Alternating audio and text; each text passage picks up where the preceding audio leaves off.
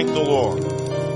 Well, if you have your bulletin, please take from it the sheet that says, and it shall come to pass in the last days.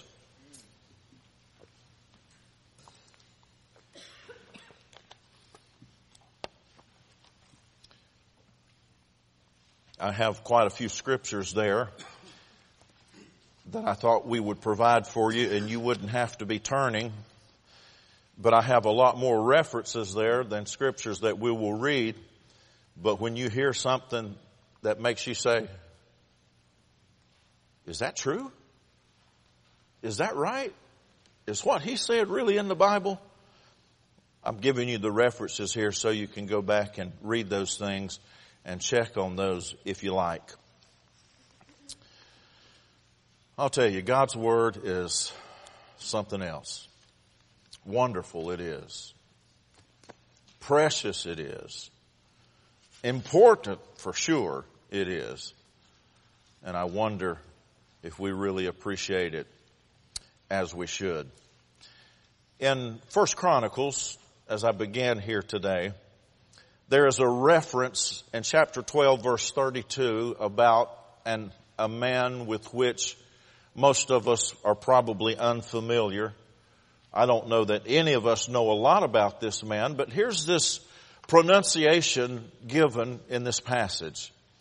It says, the sons of Issachar, excuse me, the sons of Issachar who had understanding of the times to know what Israel ought to do.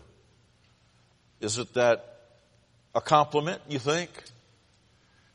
For God's word to declare about these individuals, these sons of Issachar, who had understanding of the times to know what Israel ought to do. I'll tell you somebody else who had understanding of the times. Remember in the Bible, and we celebrate this around Christmas time, remember after Jesus was born, the Bible says that there were wise men from the east who came from afar. These wise men were not Jewish. These wise men were not, quote, Christian, but they were people who had been studying God's Word. And they recognized the signs. Don't have time to go into all of this, but they knew the timing was about right because of their studies. And when this star appeared, they knew that something was up. And they followed this star to where the Christ was because they had some understanding of the times.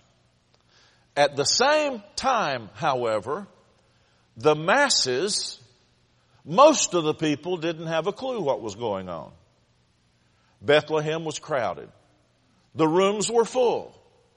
There was a census taking place and the people who knew about the birth of the Savior, the impending birth of the Savior, the imminent birth of the Savior, they were about zero.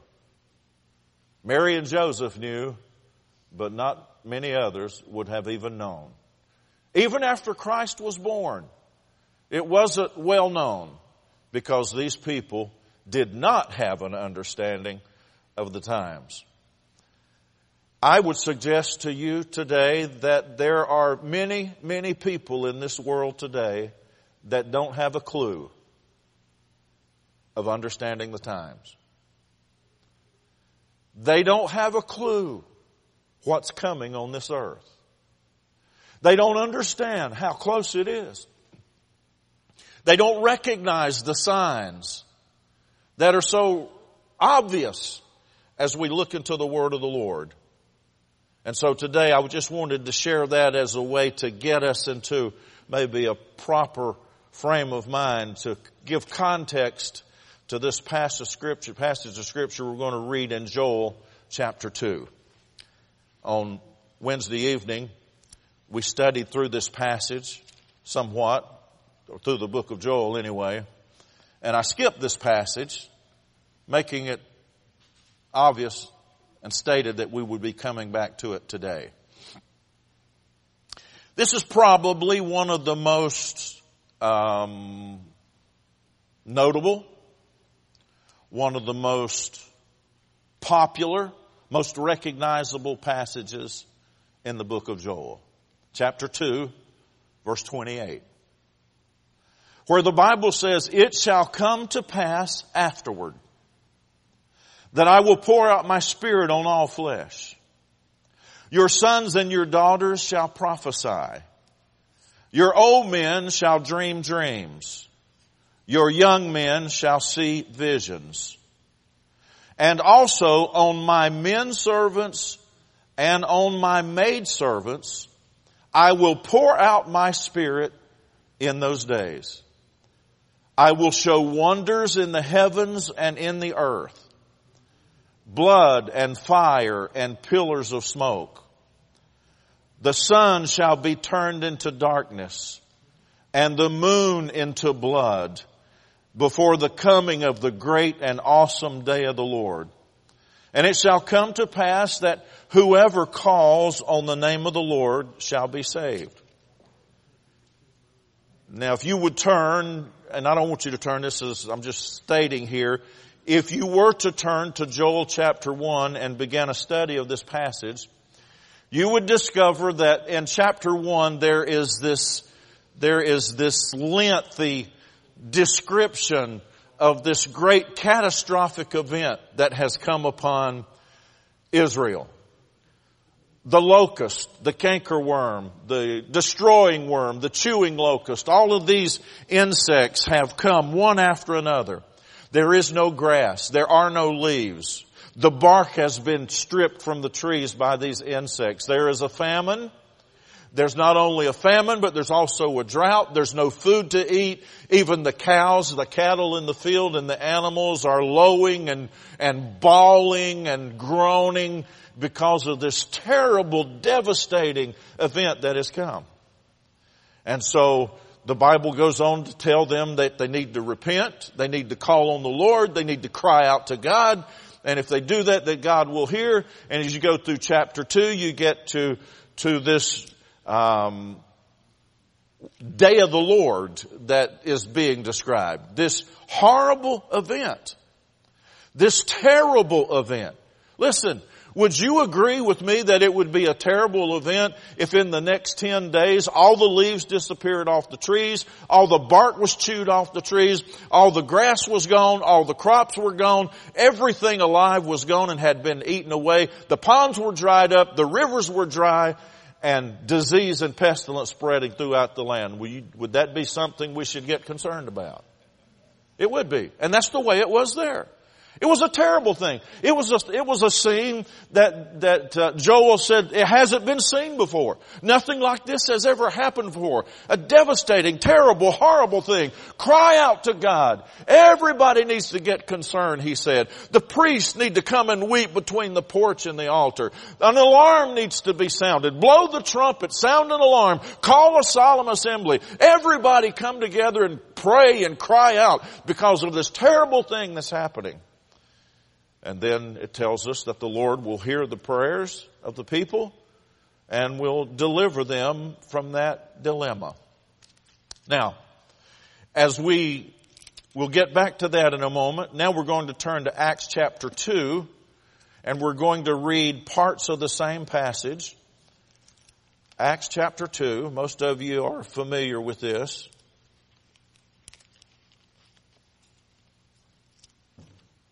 Another passage that is quite recognizable to most of us. The Bible says in Acts chapter 2, this is the coming of the Holy Spirit on the day of Pentecost. Most of you are familiar with what transpired there, how that there were things that could be seen. There were things that could be heard. There were recognizable signs that God was up to something. And the people began to speak in languages that they had never learned before. Others who knew those languages were standing by and say, what in the world is going on? These people are speaking in our own tongues, verse 11. We hear them speaking in our own tongues, the wonderful works of God. Now listen to the next couple of verses. Verse 12. So they were all amazed and perplexed, saying one to another, whatever could this mean? In other words, some people were gen, gen, gen, not generally, genuinely. Some of them were genuinely interested. They didn't understand, but they had open hearts and they were genuinely interested in what was taking place. But then the next verse in verse 13 said, others mocking said, they are full of new wine. Oh, they just been drinking. And that's what's going on here. So there, there were two very distinct perceptions about what was taking place. One group was open to it. They'd never seen it before. I'll tell you what. The 12 who were in the upper room, the 120 who were in the upper room, they'd never seen it before either. And they didn't understand it either. But they followed what the Lord was, was putting on their hearts and putting in their minds and they were obedient to the Lord and began to, to speak with these languages that they had never learned before. So some were perplexed. What could this mean? And others were mocking. But then Peter, to clarify things, if you will, Peter standing up with the eleven raised his voice and said to them, men of Judah and all who dwell in Jerusalem, let this be known to you and heed my words, for these are not drunk as you suppose, since it is only the third hour of the day. Verse 16 says, but this is what was spoken by the prophet Joel, whom we just read just a moment ago. Verse 17, he's preaching now, Peter is, and he's using as his text the one we just read from the book of Job. Verse 17, and it shall come to pass in the last days, can everybody say last days? It shall come to pass in the last days, says God, that I will pour out of my spirit on all flesh. Your sons and your daughters shall prophesy. Your young men shall see visions. Your old men shall dream dreams. And on my men servants and on my maid servants I will pour out my spirit in those days, that is the last days, and they shall prophesy. I will show wonders in heaven above and signs in the earth beneath, blood and fire and vapor of smoke. The sun shall be turned into darkness and the moon into blood before the coming of the great and awesome day of the Lord. And it shall come to pass that whoever calls on the name of the Lord shall be saved. So, we've read it from Joel. We've read it now from the book of Acts as uh, the apostle Peter is giving some context to that. Now I'd like for us to take a look at this next slide. Oh, there's the mountains. How many have ever been to the mountains? On our way home from our church conference last weekend, Joy and I made an executive decision. We decided to take Monday and go to the mountains instead of coming home. So this is a picture that I made standing on Grandfather Mountain last Monday across the mountains and the valleys. Now you can't see it here because it's so far away, but on my phone, I can actually take that. You know how you can enlarge your pictures on the phone? From that one picture there, as I enlarge it, I can count 10 different mountains. 10. As a matter of fact, across those high mountains in the back, I can look and see another mountain and another mountain and another mountain when that picture is enlarged. Now as you stand there, you don't really see but about three. I'm standing on one, there's a big one and then another big one behind it. But the picture, when you actually look closer at it, is much bigger than that and there's mountains all over. There are mountains behind mountains. There are mountains there that you can't even see because they're hidden behind a mountain. Do you understand what I'm saying? And so that's the way it is with biblical prophecy. In biblical prophecy, sometime, for instance, if we're studying Joel, all we can see is that first mountain. But there are other mountains behind it and all around it. And then if we take, go around that mountain and look, we see another one. Well, that might represent Isaiah. Isaiah's got a lot of things to say prophetically. Amen? What about Jeremiah? Didn't he have some things to say prophetically too? And so there's another mountain. And then Ezekiel, he had some things to say. And then all the minor prophets had things to say. And then John the Revelator had some things to say about the end time. And Daniel had some things to say. So all of these different prophets as they spoke, what I'd like for you to understand is when you're looking at one prophecy in scripture, there may be dozens of others that interconnect with it from the other prophets that you can't see when you look at Joel, but the others will, like if you go around that mountain there, go around and look to the other side of the mountain, a whole different view and a whole different perspective will open up. Am I right? You can be going up Black Mountain and all you can see is Black Mountain going into Asheville, correct? But once you get to the top of that mountain, you see all these dozens of mountains all around you. That's the way it is with prophecy. The prophecy in the scripture from different prophets does not contradict each other. It does not exclude each other. They're not in competition with one another, but they all give a different perspective about the things of God so that if you look at all of them together, you can see the mountain range, but when you're looking from the book of Joel, all you see is one important thing perhaps. You don't get all the bigger picture. You don't get chronology. Things aren't put in order for us in the Bible when it comes to Bible prophecy.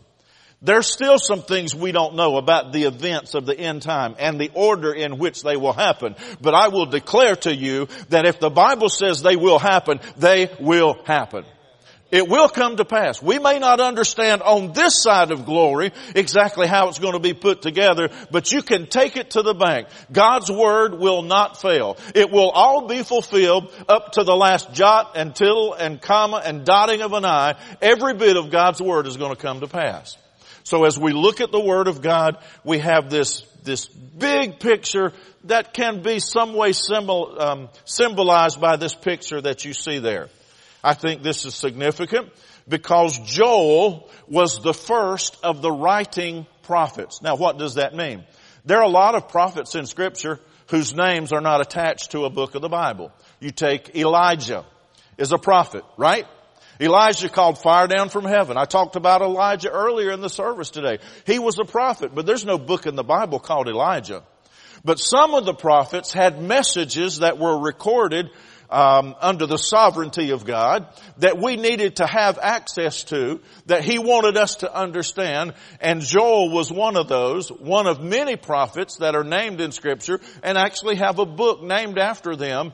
But this book of Joel was the Joel was the first of the writing prophets. He's the first prophet that we have in the Bible chronologically. He's the earliest prophet that had a name attached to his message that we still have today.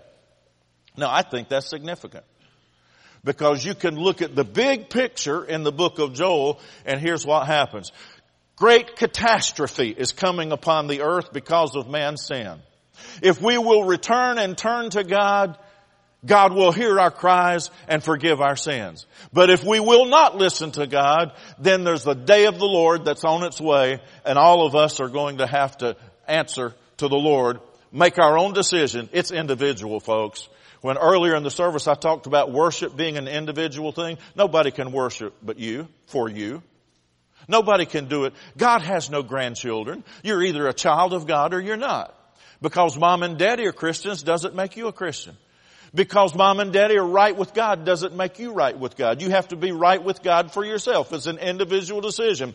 And I will tell you today that you're going to make a decision that's going to be extremely important because you're, you're going to experience some great things in the last days. Oh, there's some wonderful things going to happen in the last days. There's going to be a rapture. Amen. Anybody, anybody want to be involved in the rapture? There's going to be a resurrection. All of the, the dead in Christ shall rise. Does that sound good to you? Yeah, that's a great thing that's going to happen in the future. We're going to be transferred, if we, if we don't die first, we're going to be raptured away and carried into heaven, changed in the moment in the twinkling of an eye. That's a wonderful thing. There's some great things going to happen in the last days.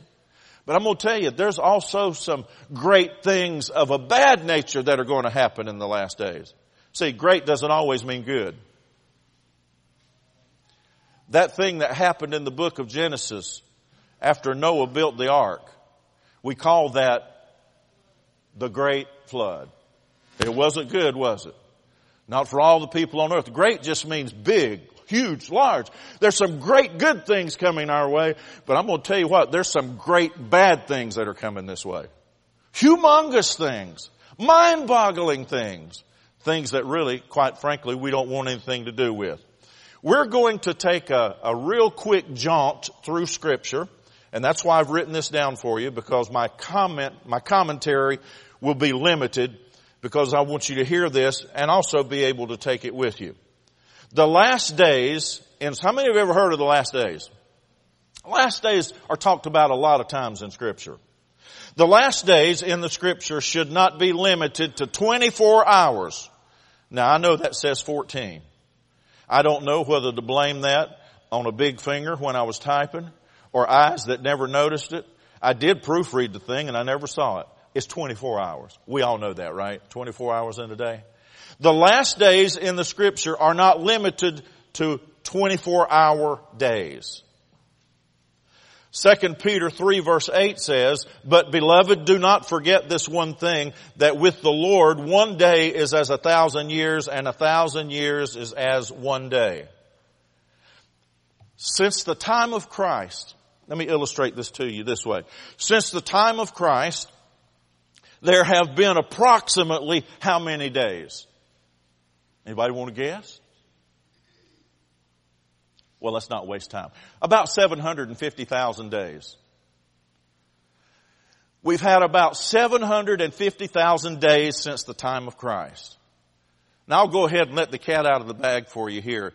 The Bible teaches us that the last days began with Christ. From the time that Christ came, anything after that is referred to in scripture as the last days.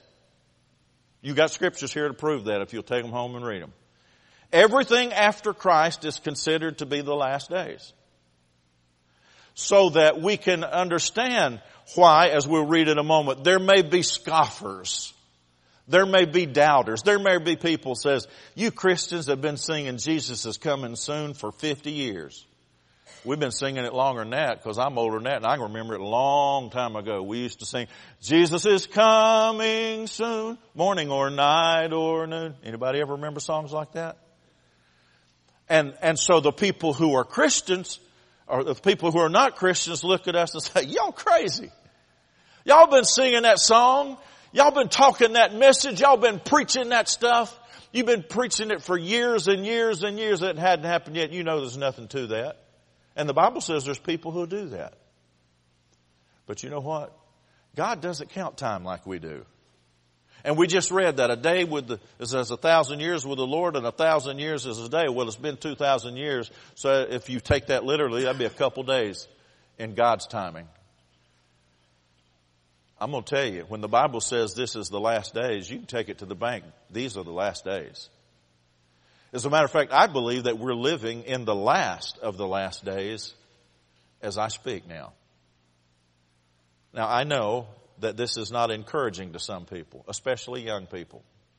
I know that because I can remember when I was, before I was married and when I was young, and I would hear messages about the rapture and I'd hear messages about the second coming and I'd hear messages about the last days and I didn't like the idea that it could be any day. Because I had a life to live. I had a future, fine, just things I wanted to do. So I get it sometimes when we don't get excited about that. But that doesn't change the fact that it's coming. And in somebody's generation, maybe even in our lifetimes, Jesus is going to come. The rapture is going to take place. And a lot of these things we read about in scripture are going to happen. The events in the Word of God are going to unfold. I don't know when it'll be. It may be in the next 30 days. It may be in the next 30 years. It may be longer than that. I don't know. It may be another hundred years. I can't imagine that hardly by what I see taking place in the world today. I can't see it being another 50 years by what I see because I'm going to tell you, we are so close. In the latter days, some very positive and exciting things will happen. The kingdom of God will be set up. I'm not going to read the verses. You've got those. The rapture will take place as well as the resurrection. But some very tragic events will unfold as well. The day of the Lord will bring death, destruction, and judgment to those who have rejected God. Now here's one passage I've, I've just got to read. I was reading this the other day, and man, it's like almost, almost like I had a vision. I'm not going to tell you I had a vision, but it, it was so vivid to me when I read this. I thought, oh my goodness, that could happen today. I can see that happening today.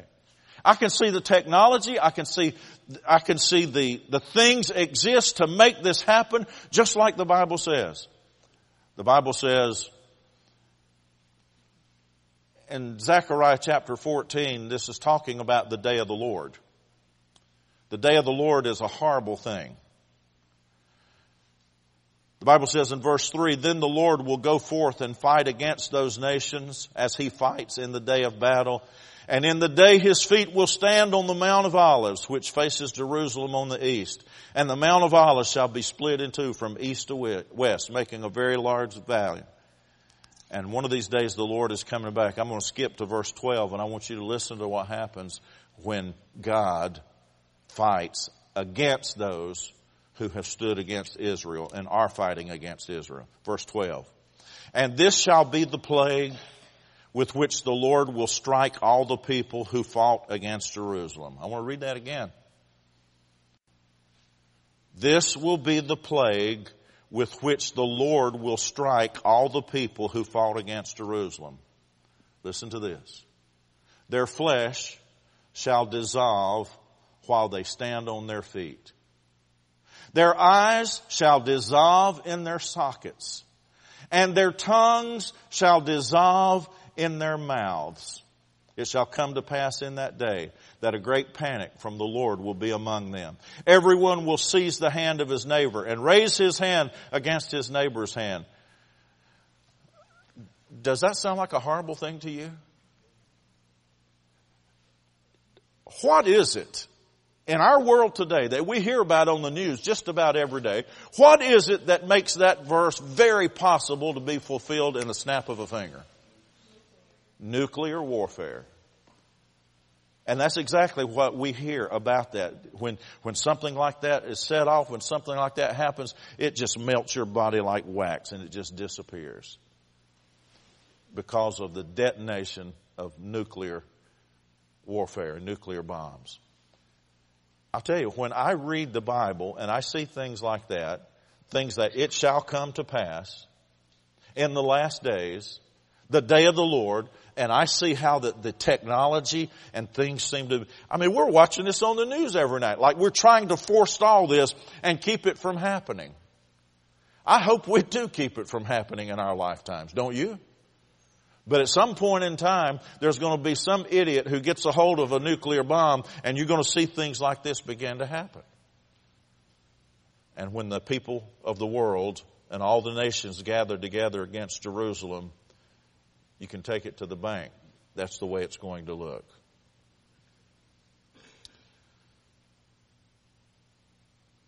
The appearance of the Antichrist, I don't know. It's possible the Antichrist could be alive right now, walking on the earth. And we don't know who he is yet. Could be that soon. But Hebrews 1 verses 1 and 2 informs us that we have been in the last days since the time of Christ. Peter agreed that the days in which we lived in were indeed the last times. James also acknowledged that he lived in the last days.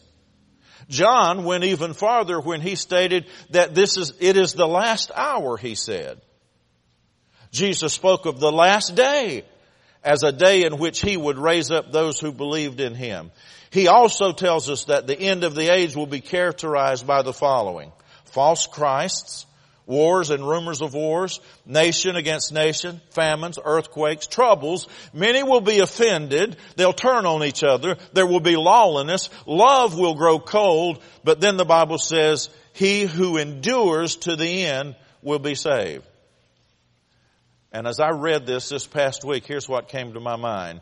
You cannot outrun what God has decreed. I don't like the idea as a matter of fact, I despise the idea that among the people of God even, we could see things like this. We could see many will be offended. Many will turn on each other. Their love will grow cold, and we're going to read another passage in a few moments which emphasizes this. I, I don't like that. That should not exist among the people of God. But sometimes it does. But the Bible says, he who endures to the end will be saved. What about those who don't endure to the end? You see, you cannot outrun what God has decreed and the judgments He has declared. So we need to make up our minds, my brothers and sisters, that we are going to be overcomers. That we are going to endure to the end. The very thought, the very statement that that represents is that there's going to be hard times, there's going to be troubles, there's going to be things you'd rather not go through because endure is not a positive word as far as the way it feels. You don't like to endure. The very meaning of the word means something negative. Almost the opposite of endure would be enjoy. Some of you this morning may feel like you're enduring this sermon. Endure is not a pleasant thing. Endure implies some degree of negativity. But the Bible says we better learn to endure because those who endure to the end will be saved. There's going to be some things, there are some things already, there's going to be more things coming upon this earth that you're not going to like and I'm not going to like. And we're going to have to make up our mind to endure to the end. 2 Timothy 3 verses 1 through 5 tells us, but we know this, that in the last days perilous times will come. Listen what's described here about people. For men will be lovers of themselves. You know any of those? Lovers of money, boasters, proud people, blasphemers, disobedient to parents. Incidentally, disobedient to parents is a horrible thing because if children don't learn to be obedient to their parents, they're not going to learn to be obedient to anybody. If you're not taught to respect your parents, you won't respect the policeman. If you're not taught to respect your parents, you won't respect the teacher or the principal. So it begins at home. What a wonderful lesson that is and, and something very important for us. We have to understand being disobedient to parents is problematic. Unthankful. Listen to this list. Unthankful, unholy, unloving, unforgiving, slanderers, that's people who don't tell the real truth about a situation and other people, people without self-control, brutal, despisers of good, traitors, headstrong, you know anybody that's headstrong? Haughty, lovers of pleasure rather than lovers of God, having a form of godliness but denying its power, and from such people turn away. And, and all of that is pandemic in our society. 2 Peter 3 verses 3 and 9 says, knowing this first, that scoffers will come in the last days, walking according to their own lust. It's the Burger King philosophy. Have it your own way. And saying, where is the promise of his coming? For since the fathers fell asleep, all things continue as they were from the beginning of creation. The Lord is not slack concerning His promise, it goes on to say, as some count slackness, but is long suffering toward us, not willing that any should perish, but that all should come to repentance. And I told you earlier that since the time of Christ, there have been about 750,000 days. And do you realize if Jesus had come back,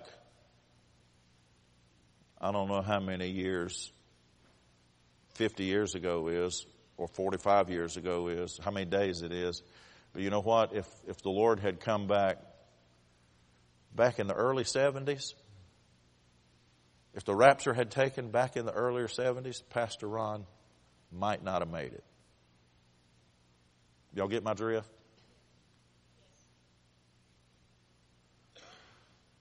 If the Lord had raptured his saints away 30 years ago, you might not have been saved. Right?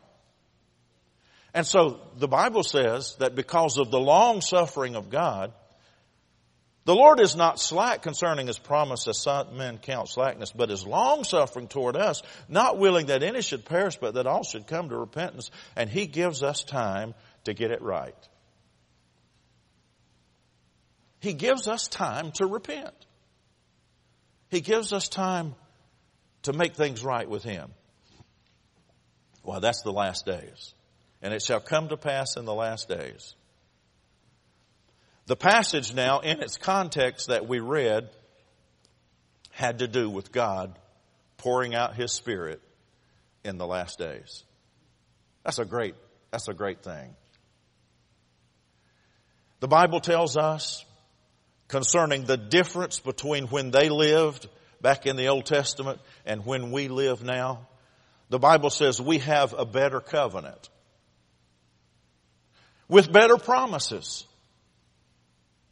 For this is the covenant that I will make with the house of Israel after those days, says the Lord. I will put my laws in their mind and write them on their hearts, and I will be their God, and they shall be my people. Now that has to be an obvious um, comparison there to where the law was written in the Old Testament. Somebody tell me, where was the law written in the Old Testament?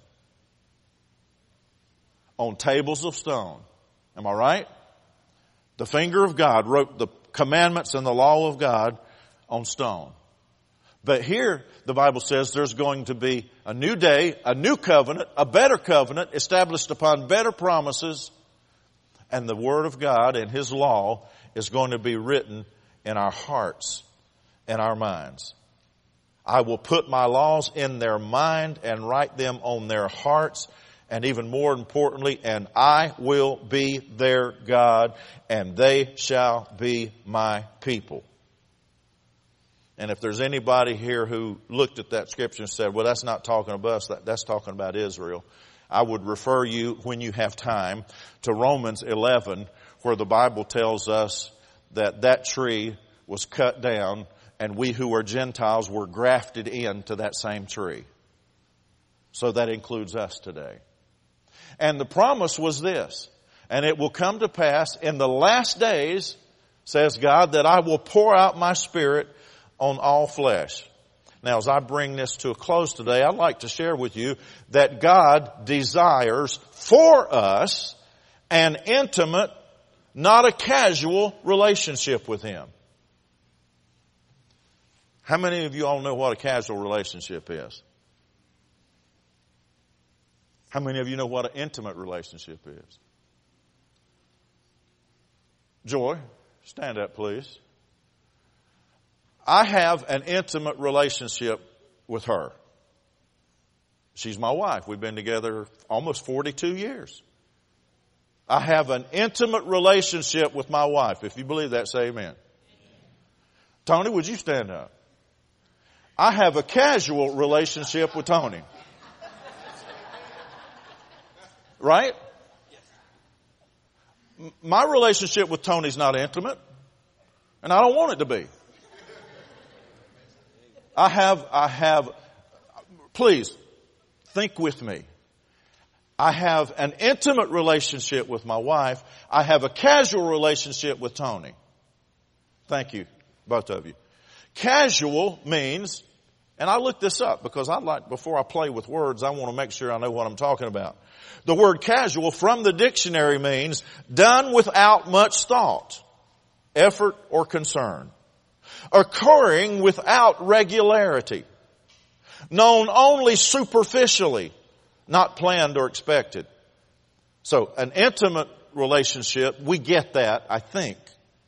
A casual relationship is just something you don't think about. There's no effort involved. No real concern about it. It doesn't occur regularly, and you know somebody only superficially, not intimately. And I'll go back to the statement that I began with. God desires for us an intimate relationship with Him. If you believe that, would you say amen? I want to do that again. God desires for us an intimate relationship with Him. Amen? Now, how can we have an intimate relationship with the Lord? How's that possible? It is possible only because He poured out His Spirit upon all flesh and that was fulfilled on the day of Pentecost. Only then when He lives inside of us, can we have that intimate, close fellowship with Him? Before that, it was impossible. Jesus even said to His disciples, He said, I'm going away and you can't go with me. But it's expedient for you that I go away. That is, it's advantageous for you that I go away. And when I go away, the Comforter will come, speaking of the Holy Spirit and the fulfillment of this promise. And here's what He said. He said, For I have been with you. But He, the Holy Spirit, shall what? Be in you. How many of you know there's a difference between being with somebody and being in somebody? Right? There's a difference. The two words mean two different things. So the Holy Spirit, at Jesus was with His disciples, but the Holy Spirit was going to be in His disciples, and those are Jesus' words, not mine. Words that we need to absorb, think about, meditate on, and get the full meaning of that we can have an intimate relationship with God, not a 10 million mile away God, but a right here, right now God. One that the songwriter, I believe, had in mind when he wrote these words, and he walks with me, and he talks with me, and he tells me I am his own. And the joy we share as I tarry there, none other has ever known. That's an intimate relationship. Right? We can have that kind of relationship with God. Not only can we have that kind of relationship with God, we need that kind of relationship with God, and He knows that. That's why He provided the open door to intimacy with His people where He comes in and dwells in us. Now, there's a, there's a couple problems though. And the problems are on our end, not His end. The first example I'll use of a problem that we have in our intimacy with God is a plate, as you can see. Oh, first of all, let me ask you this question. Would you rather have a full plate or an empty plate? If you go to Olive Garden or why is it the world that all the restaurants just left my mind? Yeah, Outback, Golden Corral. If you go to those places, would you rather have a full plate or an empty plate? Oh boy, y'all are in trouble. I'm going to open up a restaurant and sell nothing to see how many of you come. No, you want a full plate, don't you? If you go somewhere to eat and you're going to pay the money, you don't want them to bring you two green beans, two little things of corn and a sliver of meat about like a razor blade. No, you want a full plate. We all like full plates. We like it that way. But I'm not talking about food right now. How many of you ever heard, how many of you ever heard this phrase? My plate is full. My plate is so full. What's that mean? It, it doesn't have a thing to do with food, does it? No. It means I got so much stuff on my plate my schedule is so full. I got too many things going on. My plate is so full, I don't have room for anything else. And if I were to ask you how many can identify with that, most of us would say, yeah. I got a full plate.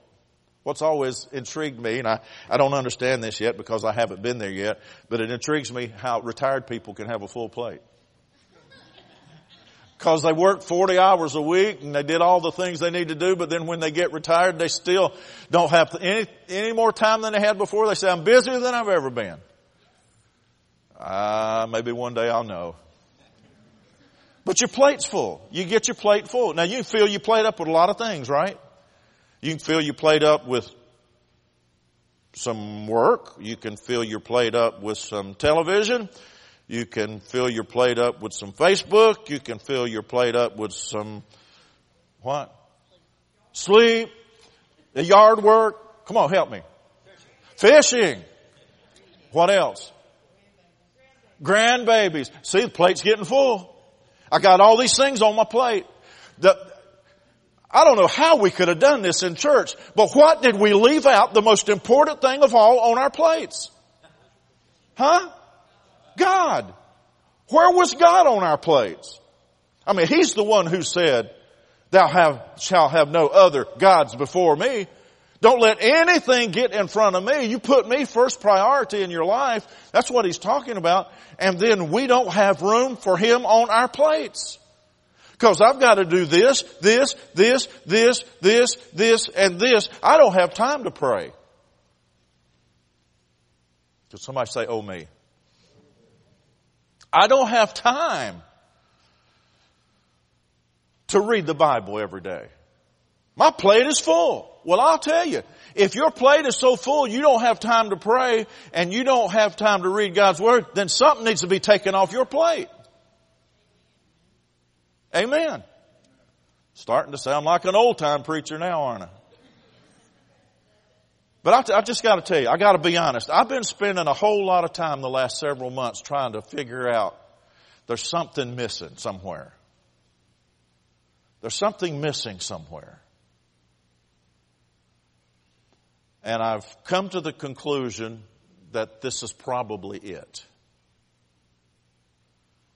Because all of us can sit here and talk about the full plate and understand the concept of the full plate, but it's going to be real easy for you to walk out and keep that plate just as full as it's ever been. And still not give God the time for the things that He desires.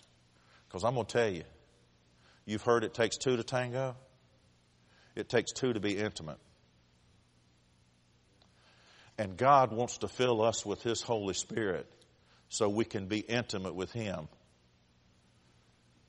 The problem is not on His end, friends. The problem is on our end. We get our plate so full, we have crowded Him out of our lives. And I'll promise you, Sunday morning and Wednesday night for the diehards, that's not going to get it for a Christian. That's not going to give us what we need to endure to the end with some of the things we're going to face as Christians. The full plate, that's a problem. The next thing that I'd like to talk about briefly is the box the box. Sometimes, unwittingly, not, not planning to do it this way, but here's what we do. We come to church on Sunday, and we're all about Jesus. And we walk out the door, and we put Jesus in the box, put him on the shelf. You might put him in the back window of your car. I see a lot of Bibles there when I go to parking lots and leave it until next week when I come to church again. Or my plate is so full that I've removed God from my plate and stored him somewhere off to the side. I gotta tell you, when, when the Bible says, I will pour out my spirit upon all flesh, that excludes the possibility of putting God in a box each week and forgetting about Him until it's time to come to church the next Sunday. That won't work. That is not going to please God. Amen? He has to be front and center of our lives every day. You know what? For the people who put God in a box, here's what happens. You put him in a box and you put him on the shelf and you don't think you need him too much today. I'm just going to work and I'm going to do this and I'm going to do that. So I'll put, I'll put God on the shelf today. And something might happen that day you need God.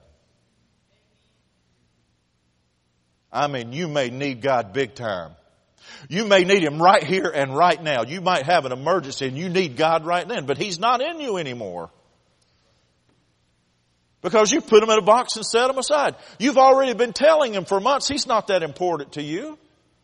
There's no room on your plate for Him. So you separate your, your life and, and you segment your life. On Sunday, I'm this Christian, but all the rest of the week, I'm just, I'm a, I'm a good person, but I don't need to read my Bible and talk to God. That's for fanatics.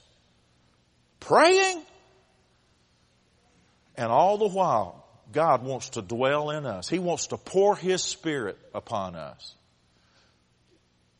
And the third thing I'd like to share with you by way of thinking, I happen to know that the red needle on my fuel gauge is on E right now. I noticed it this morning. Truck sitting out in the parking lot. It's on E. What does that mean? That means I better get some gas. Right? If I don't get some gas, I'm going to be walking. Because it's not good to go through life on E. But what about spiritually? Think of the fuel tank. The fuel tank can either be filled or the fuel tank can be empty or anywhere in between. And the Bible says, be filled with the Spirit. There's no need for us to go through life empty. There's no need to go through life discouraged and dejected and depressed and down and dragging just to get through life.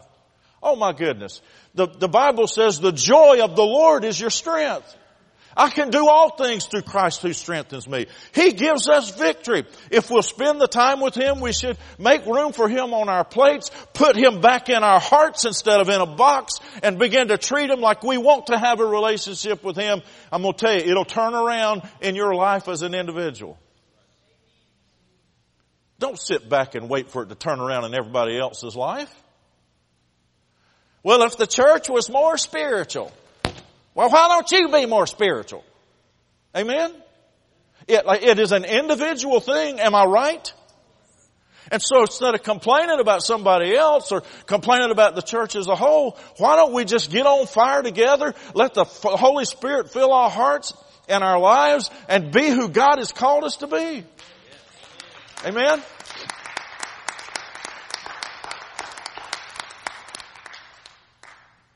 Well, I guess I better hush. We're going to sing this song. And it'd be a wonderful thing, in my opinion, if God's Word would impact our hearts today and the Spirit of the Lord would deal with us as we sing this song. Here's one other thought that's been on my mind this week as I've studied this scripture. And in the last days, saith God, I will pour out my spirit on all flesh. And your sons and your daughters shall see visions and dream dreams and prophesy. Right? You know what that tells me? God wants to be so real in your life that He invades your dreams. God wants to be so real in your life that you could just be sitting anywhere and He could just reveal something to you and it play out in your mind. That's a vision.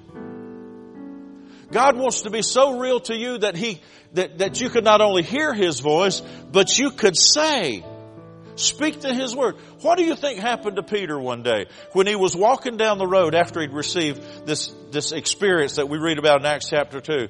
And he's walked by this lame man at the gate dozens of times before going to the temple. But on this particular day, what does he do?